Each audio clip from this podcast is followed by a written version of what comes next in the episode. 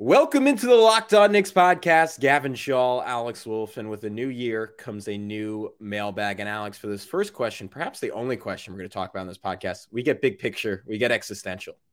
Yeah, it, it should be a great time because it's a really great question, sort of about what defines success and uh, what should make us happy as far as Knicks success levels. Is being just a playoff team good enough? Should the Knicks always be striving to be a championship team and anything less is considered a failure.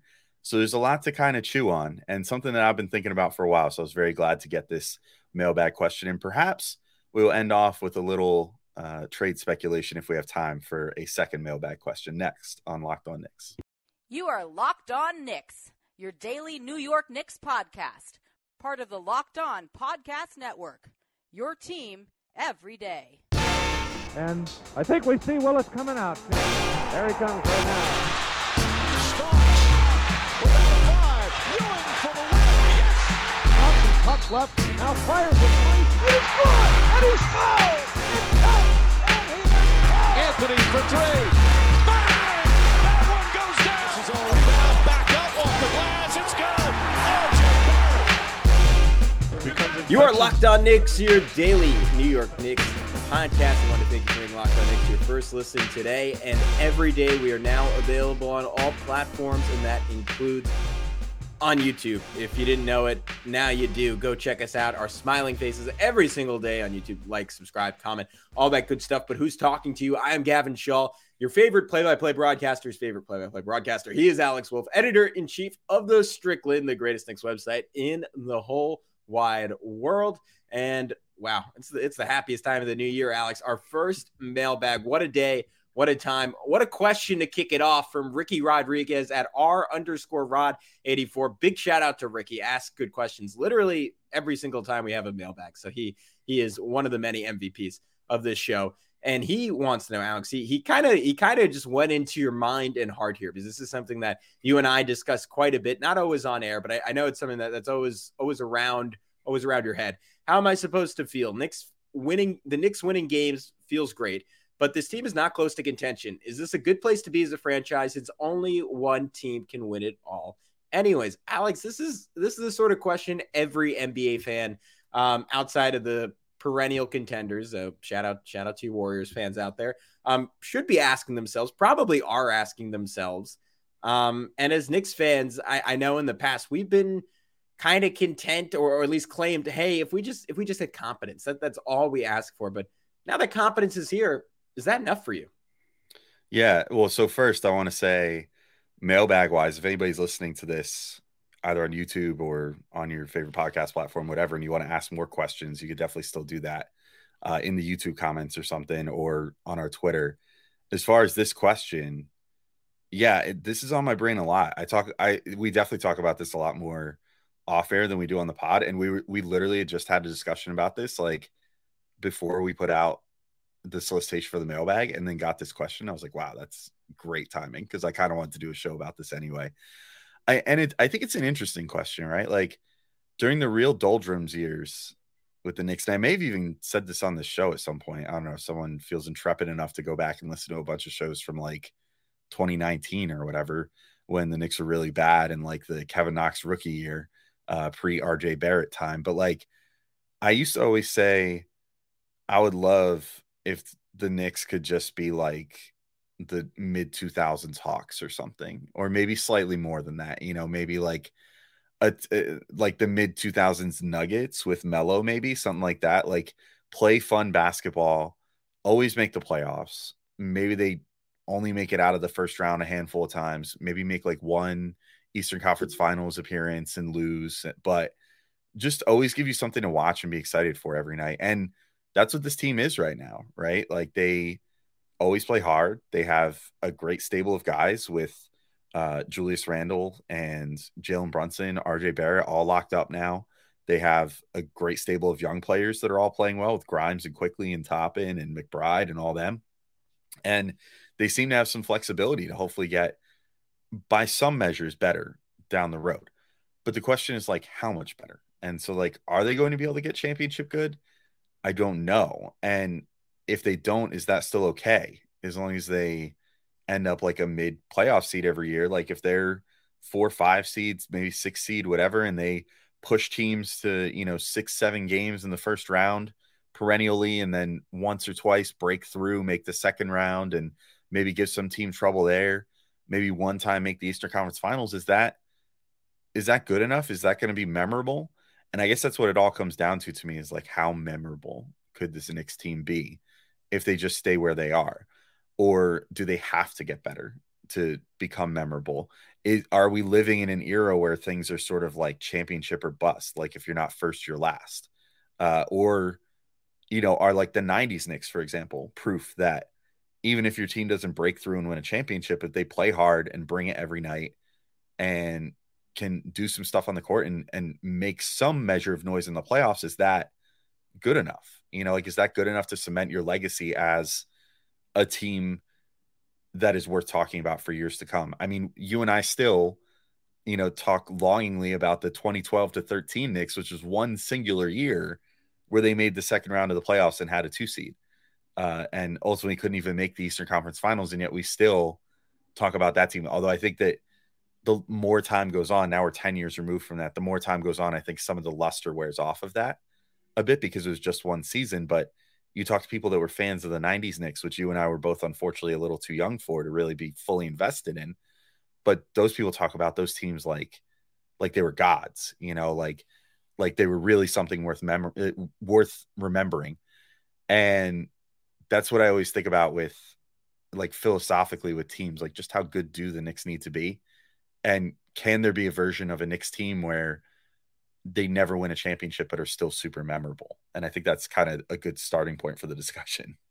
Yeah, so to me, that that's an important distinction, right? Because is, is Ricky in this question? I, I think he's talking about teams that are are maybe a step below the 90s Knicks and maybe even like a small step below the 12 13 Knicks because he says, um, but this team is not close to contention. Is that a good place to be as a franchise? It's only one can win it all. So because like we we were we were kind of pre-show going through like all right what what are some teams that we could describe like to steal a, a, a Bill Simmons ism um, critically acclaimed um, over our lifetimes. I mean, to me, the defining one is are, is the Steve Nash Suns from 2004 to 2012. I mean, I mean that team honestly more so than the Knicks because the Knicks uh, sucked for pretty much that entire stretch. Um, kind of made me fall in love with basketball. Um, and and just was was kind of was was, was magical, right? I mean, watching Nash just play like a like a mini Canadian Houdini out there. Shawn Marion with his funky jumper, filling the lane, stat jamming on people like Boris Diaw, Raja Bell, filling in all the gaps. But then when I was kind of honest with myself, I was like, all right, but that that sort of transcends the criteria of this question because even though that team never reached the NBA finals, like to me, to me, the bar should be like, could an expert in in any of those years that the team had that run credibly have said, hey, this team has a shot at a championship. And you, and you go back and, and, you, and you read stuff from that era and or you live through that era. And you know, that Suns team with a few more breaks um, and, and maybe one not break when Steve Nash like had his nose caved in uh, was good enough to win an NBA championship. Um, so they almost supersede the question to me. And then, and then you could go to um, teams like a little lower down the totem pole. Like Alex, you always reference the, um, I guess it was, was it the 2017 Hawks, 2016 Hawks? It was, it was sometime in that range. I mean, the Kyle Korver, Jeff Teague, Al Horford, um, Paul Millsap Hawks, which had, which had four All Stars and played beautiful basketball. But I think everyone kind of came to the same conclusion with them that like, all right, like when they run into LeBron, like this is this is all gonna this is gonna break apart a little bit. Um, you could throw, I mean, one of my all-time favorites, the 12-13 Nuggets, like such a weirdo team with with Wilson Chandler, with Gallo, with Ty Lawson, with Andre Iguodala. That team played beautiful basketball. Uh, got ran out of the playoffs in the first round by the Warriors. Um, Alex, you, you you could throw some out there too, but all, all that is to say, um, we can we can talk till we're blue in the face um, about those teams and say how much we love them, but I, I, I do think there is that important distinction that like ultimately or generally teams that aren't ever legitimate contenders for championships like don't really go down in big picture NBA history. They're they're beloved by their fan bases and, and those seasons are always memorable and they're and they're significant, but is that enough? Yeah, I, I think that's you know, I when when I'm thinking about some of those types of teams too, I mean, uh, you know, I love those Suns teams too. I think they are almost they're almost in a different category, I think, than this general discussion because they were they probably should have won at least one championship, but some of those breaks that went against them were like literally championship costing breaks against like the Spurs and all that. So yeah, I mean that's that uh, that's like the highest end possible, I think, of this question. And those teams are memorable because they did something that literally redefined basketball with the reliance on the three point shot and the seven seconds or less offense and you know just the, the idea of having versatile guys on the floor that didn't necessarily have a like a, a defined position and just you know being able to play five out ball or like four out you know with Amar'e Stoudemire running the the pick and roll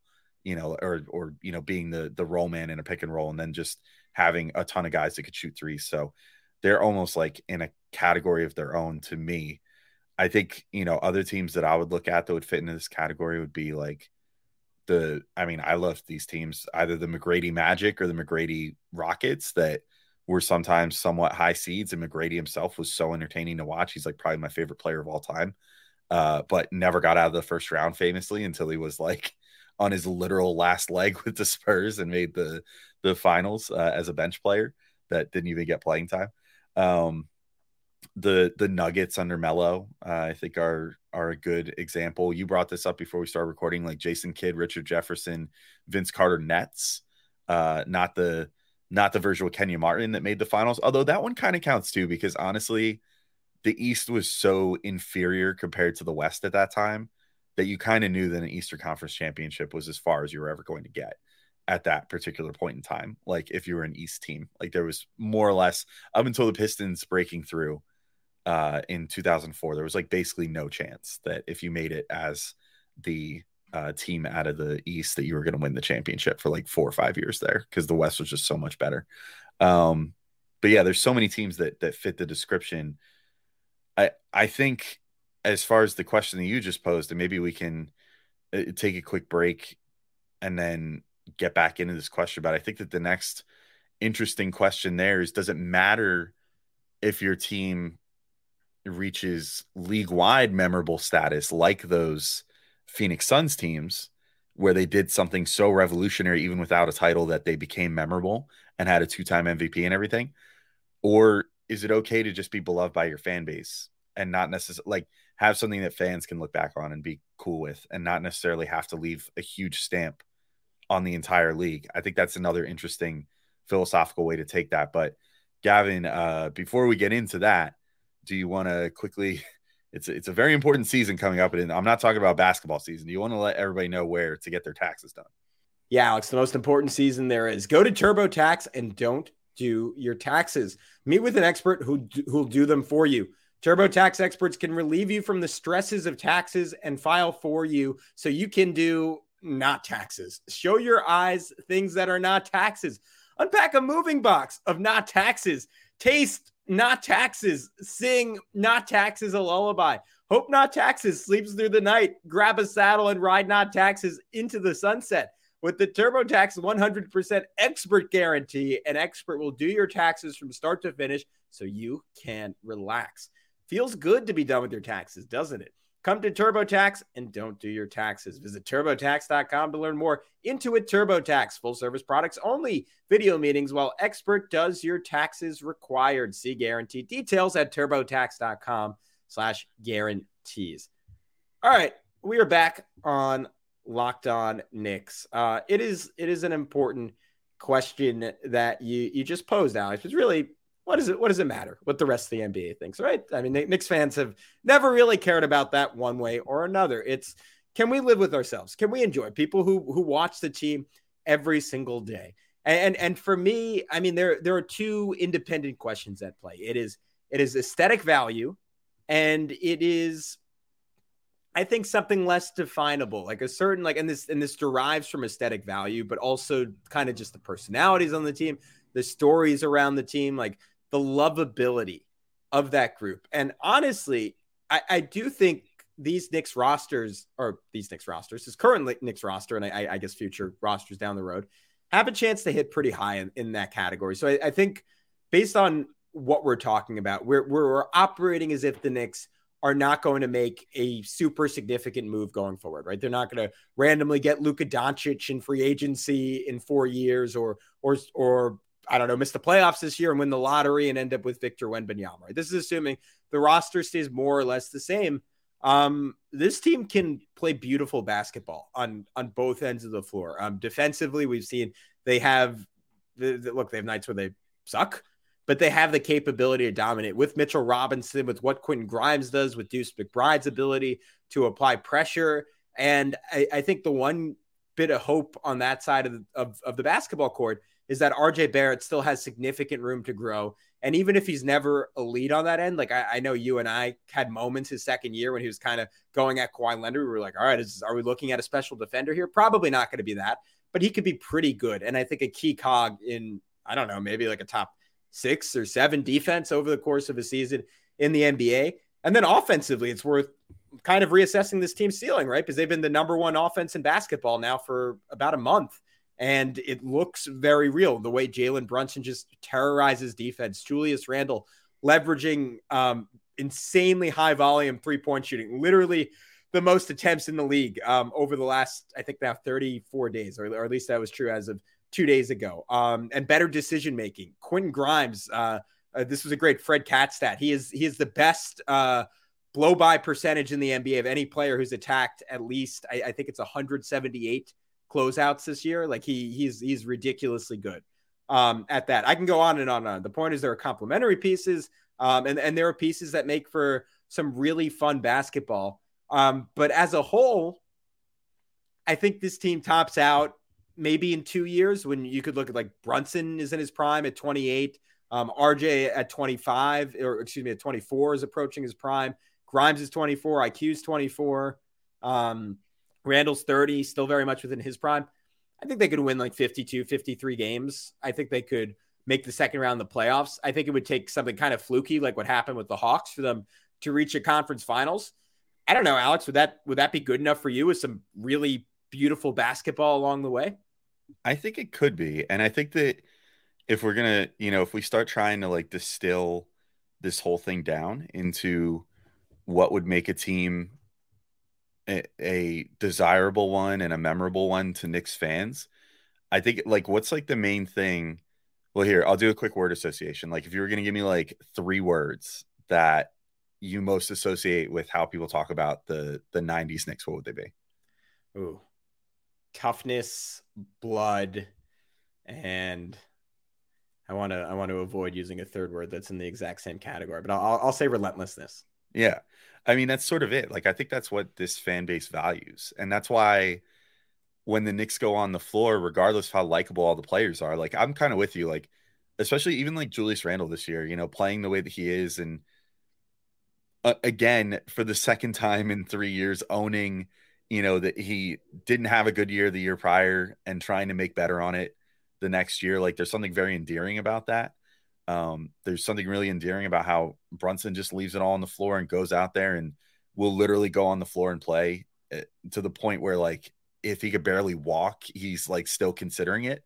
Um, RJ Barrett same deal you know has played through some some injuries. It took him literally like apparently breaking his or dislocating his finger outside of his skin to you know get him out of games you know now. And he's like mad that he can't play right now. You know it's it's that sort of mentality i think that uh this fan base values. And so if the Knicks continued playing that way with this core and they never do add another you know another player that like mythical other star or whatever or make that big splash trade or whatever and you know these guys just continue growing with one another and continue being as likable as they are and you know playing hard every single night i think that would be all it would take. And they would go down as a very memorable team even if they only made some second rounds and you know maybe threatened to make a eastern conference finals one time or again like you said maybe fluked into one one time and then lost like 4-1 to some powerhouse in the eastern conference finals or something. I think that would be enough you know like I was just saying a minute ago, you know, the the 12 13 team was so likable personality wise that it made it that much easier to root for them and made them that much more memorable. Uh, down the road where you could you could point to like, man, I really think that you know if they had gotten past the Pacers, they would have really given the Heat a run for their money in the Eastern Conference Finals. But the reality is, we probably all know they wouldn't have beaten them. You know, they that probably would have been where they would have topped out. Um, and that one team that made it to the second round with maybe prospects of making it to the the Eastern Conference Finals uh, has been memorable for 10 years now. And like I said, only now I think is the luster maybe starting to wear off a tiny bit off that team because it's 10 years now. Uh, so if this team could do that for like five, six years in a row, which is like over half a decade, I yeah, I think they would they would be remembered quite well in the history books by Knicks fans. Um, and maybe we could kind of close off our discussion on that and then maybe talk about real quick one potential splash move that the Knicks can make as soon as this year. If we want to talk about things that could potentially be polarized into the fan base, we'll talk about a, a player, uh, one Zach LaVine, in our next segment that uh, the Knicks could maybe look at in this trade deadline as he is apparently available. But I do just have to remind everybody real quick that today's episode is brought to you by Built Bar. And if you're looking for a delicious treat but don't want all the fat and calories, you gotta try a Built Bar. We just got through the holidays, and look, my goal, your goal, a lot of people's goals is to eat a little healthier this year. And you want to eat healthier but don't want to compromise taste. Well, I've got something for you. Uh, it's built bars. And did I not mention that already? You got to try built. With built, healthy is actually tasty. Seriously, they're so delicious, you won't think they're good for you. They're perfect for your New Year's resolution. What makes them so good? Well, for starters, they're covered in 100% real chocolate. That is right, real chocolate. And they come in unbelievable flavors like churro, peanut butter brownie, and coconut almond. One of my personal favorites tastes just like an almond joy. The best part now is you don't need to wait around to get a box. If you need that built bar fix immediately, and you've got a Walmart or a Sam's Club by you, you can get built bars there now. That's right. Head to your nearest Walmart today. Walk to the pharmacy section, grab yourself a box of built bars. You can pick up a four bar box of cookies and cream, double chocolate, or coconut puffs. And if you're close to Sam's Club, run in and grab a 13 bar box with the hit flavors brownie batter and churro. You can thank me later. Of course, you could also check out built.com as well for that. And Today's show is brought to you as well by Madison Square Garden. What's up, Knicks Nation? As the new year gets underway, now is the time to start planning your visit to the Mecca of basketball, Madison Square Garden. Start off the new year strong with Knicks basketball. There's lots of basketball left to be played. You could be there to catch the action live and cheer on the Knicks. Knicks fans, you know, you guys probably all know this uh, listening to this podcast. Bring the passion and the energy. As I just said, good or bad, you could go there and boo them if they're having a, a cruddy night. And they make it a true home court advantage as long as the Knicks play hard. There's no experience like watching a game at the world's most famous arena. Uh, I was talking to Gavin about it before we started recording here, but I, there's truly no bad seats after they did the renovations. Not that there was really any bad seats before, but all the seats in Madison Square Garden are so cool now. Even if you're at the top of the 200 section, uh, you get a great view of the court. So if you're on the fence about going because you're like, oh, I don't want to get a cheap seat, don't worry. It's not like Barclays Center where you could sit up at the top and you know, be looking at a bunch of ants playing on a court with no depth perception of what's going on. It's a much better experience and and really unmatched at MSG. So you need to be here to experience top tier competition at the Mecca of basketball, Madison Square Garden. Get your tickets at Knicks.com slash locked on today. That's Knicks.com slash locked on.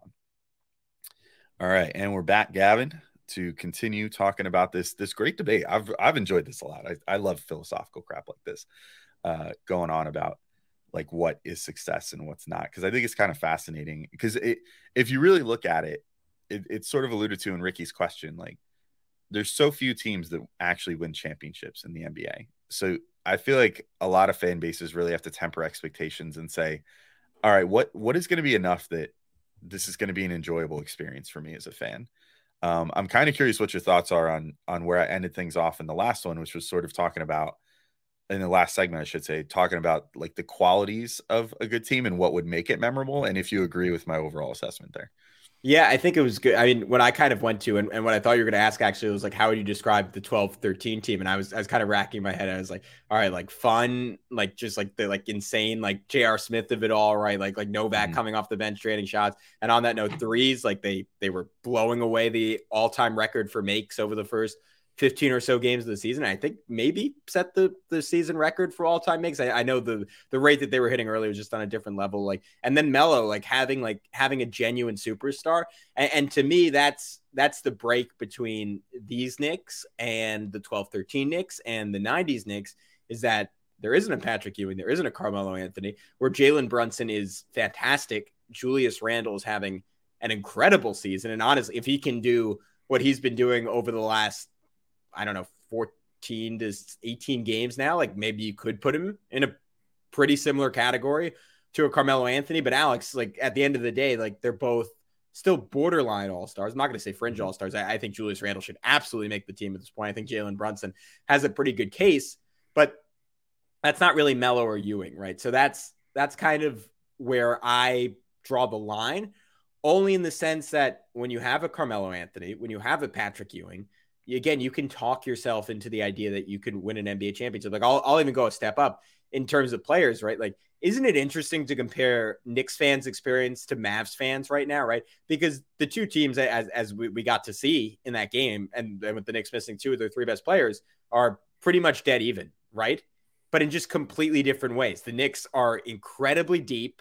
Um, they have a, a sort of big three um, and, and then the role players around those guys are elite, right? Like Mitchell Robinson is like like there are advanced stats out there that suggest he's been one of the 30 best players in the NBA this season. Quentin Grimes is is about as good of a two-way guard, non-superstar category as you can have.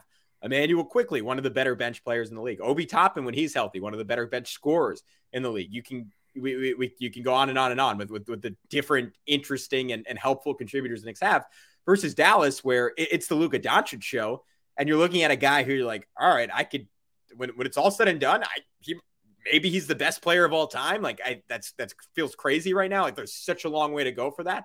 But that is that is the plausible ceiling for him, right? But is it is it in a way more torturous to have that guy and have to watch your team fail to surround him with the right guys? I would say probably yeah, but only because the flip side of that coin is like you're kind of one signing or one trade away from winning a title. Like, like if they just went out in two years and got Jaylen Brown and, and, kept their supporting cast largely intact, I'd say, yeah, that's a team that could go win a championship. And and, and ultimately, like I guess this, this is kind of reductive because it's sort of like the very premise of our question. Like, you can't talk yourself into that with these Knicks teams. So sure, it could be satisfying, it could be fun, but to me, like the whole point is like even if you don't win a title, it's to be able to convince yourself as a fan, like, wow, if everything breaks right, there's a there's just a small chance. Like, or if we just sign this one guy, there's a small chance. And the Knicks still like, especially if they lock this team in, Alex, they that that feels kind of insurmountable. That doesn't really feel within our grasp. So I, I think my ultimate answer might be no, with the caveat that, like, uh, to your point, like about the Suns and those Suns teams, like there is a higher end version of this where you're like, all right, like that that would be pretty amazing. Yeah, I think when I was thinking about this, because I, I I put a pretty good amount of thought into this question before we did the show. I think if I was going to break it down into like a very simplified like formula almost, I would say I have like three categories of what a good team can be. And like a, a good team over the course of let's say like a half decade or more, right? And I think those those three categories would be memorable, which a memorable team I think makes the playoffs pretty much every year barring some sort of weird injury luck or something. Uh, m- maybe makes a deep playoff run or two, you know, or semi deep, you know, a couple second round appearances, maybe a, conference final, something like that. I think that would be considered a memorable team to me. And I think that this Knicks team will probably be that uh, if they keep everything the way it is and if everybody keeps playing the way they are, which again, unfortunately, like the one variable here is Julius Randle, who we've seen flip flop year to year uh, how good or bad he looks and how he's going to play basketball. So if he sticks with where he's at right now, I could definitely see that being the case where this becomes a memorable team, even if they don't make any more moves. The next level would be legendary, which I think is if that team manages to break through and win a championship, then you earn immortality with your fan base and obviously with the league at at large as well. Because uh, you know basketball junkies are going to remember, like, yeah, the Knicks won a championship. Like they would, that will go down and never be you know you'll never get washed away uh, you know like the the tide will never come sweep that championship away like you'll always be right there mm-hmm. um and then the last thing would be dynasty i think that's the the pinnacle, which is like uh, teams that people talk about forever, you know, because they're just so good. Like the the 60s Celtics, the you know, the I mean the early 70s Knicks, I mean, st- get talked about with quite a bit of reverence. I mean, they're like borderline between legendary and dynasty because they did get two championships in a short period of time. Um, you know, the Lakers and the Celtics in the 80s, the Bulls in the 90s, the Spurs in the 2000s, and the Lakers in the early 2000s, and then uh, obviously the Warriors now and the Heat in the in the uh, early 2010s. You know, there's been runs of championships that those teams become dynasties and they're the most memorable teams in league history, and not just by their fan bases, but by the league at large. Um, I think right now this Knicks team would be trending towards memorable, and I do I do agree with you that I think that there is a steep curve for them to be able to get to legendary status. Um, but Gavin, unless you had a, one last part, parting thought on that, uh, we can maybe talk a second mailbag question that we have for this episode real quick that uh, talks about maybe a move the Knicks can make that could start pushing them up that hill this year. yeah, so that that question uh, comes courtesy of our guy in Eternal Knicks Optimus at Eternal Knicks. Great handle. Wow, uh, that's the kind of it's I don't know. Feel, feels borderline spiritual. Anyways, how serious do you believe the Knicks' pursuit of Zach LaVine is? What would you offer as a package for him? So, Alex, to preface this, uh, Zach LaVine did not look good uh, for a, a, lot of this year by his standards, right? Like, did did not really have his prior explosiveness, uh, complete sieve defensively, to the point that the Bulls apparently held multiple team meetings where they just essentially ripped apart uh, Zach LaVine's uh, effort and uh, and defensive aptitude and and uh, willingness to make um, the extra pass. Um, since then, uh, the Bulls have started playing pretty well. Um, starting Tuesday, December 20th, um, against the Heat. Uh, they have won. Uh, let me do some quick math here: three, five, eight. They, they've gone eight and three over their last 11 games. And Zach LaVine, uh, since that point, has scored 21 points, 22, 33, 22, 24, 43, 15, 26, 13, 41, 36. That included an 11 three pointer performance and a 14 point win over the 76ers. So I'll start this off by saying I don't really think the Bulls are going to trade Zach LaVine if they keep playing like this. And two, I think the price would would essentially be what it was for Donovan Mitchell. And I don't know about you, Alex. I think Mitchell, especially with what he's shown this year on the defensive end, but even even with the information we had in Utah, I would put him in a slightly, slightly, slightly higher category of player than Zach LaVine, just because he's had proven postseason success, and, and LaVine really hasn't uh, beyond the uh, concerns about his knee. Yeah, I I for sure would not give up a package anything close to what was rumored for Donovan Mitchell for Zach LaVine. and I for one thing, it's that yeah, he's never really shown an aptitude for the defensive end, nor you know again like he's been so bad on that end at times in his career that he's had to get like told to his face like you're so bad at defense please just try a little bit uh and you know hey maybe now with how the bulls are playing that does kind of show like okay yeah if you give like baseline effort on defense then your offense becomes a huge huge plus when you're playing that well um that said i don't think he's nearly as impactful as mitchell i do also think unfortunately the gobert trade the dejounte murray trade the uh, Donovan Mitchell trade, all have sort of set this very high market for stars at the moment uh, of any level. Like Dejounte Murray, I don't think was really worth what he got this this past offseason, nor Rudy Gobert, even though Rudy Gobert is a great player. You know, like five first round picks or whatever is not that. Uh, I'm sorry, but I would never give that up for him. Like, and I would not give up even three for Zach LaVine. I don't think because of you know the, the volatility of the you know what you might get or not get on the defensive end from him. And for that reason, I don't really see the Knicks going after him. Uh, and if they would, it would probably be like the low end of what was rumored for Mitchell, but like minus an asset or two, like minus a player, minus a pick or two, uh, or something like that. Um, maybe you give up like quote unquote three first round picks, but two of them are the heavily protected ones or something that can maybe be I can maybe stomach that, but what players are you then giving up? And then you have to consider that Quentin Grimes is going to get displaced from the starting lineup, and he's been playing so good. and been one of the big catalysts to the Knicks playing as well as they are. So does the scoring, you know, outweigh that what you're going to lose big time on defense by losing your best perimeter defender in the starting lineup? I don't think that they would look at that and say, and you know, not not to mention you might have to give up Grimes to get Zach LaVine too, which then means you don't even have that guy to bring off the bench anymore. Like now you're losing your top wing defender, period. Um, I don't think I would do it. I, I think between the factors of how much it would cost and the fact that star trades are so inflated right now because there's so much parity in the league right now that every team thinks they have a shot. Like bidding wars, if certain guys hit the market this coming trade deadline, the bidding wars are going to be insane.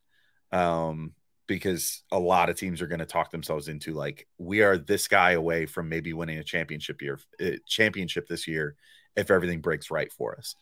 Uh, and so I don't think I would want to get embroiled in that sort of thing if the Bulls would make LaVine fully available. Yeah, you look, you hear, you hear the sirens going off outside of my house. That, that is a sign that we, we, we just can't, we can't trade for Zach LaVine. Anyways, on that happy note, uh, this was, this was a super fun conversation. I hope all of you listening enjoyed it as well. We'll be back uh, tomorrow morning in your feeds for a game recap. But until then, he's Alex. I'm Gavin. talk to you soon on Locked on Knicks. Peace out.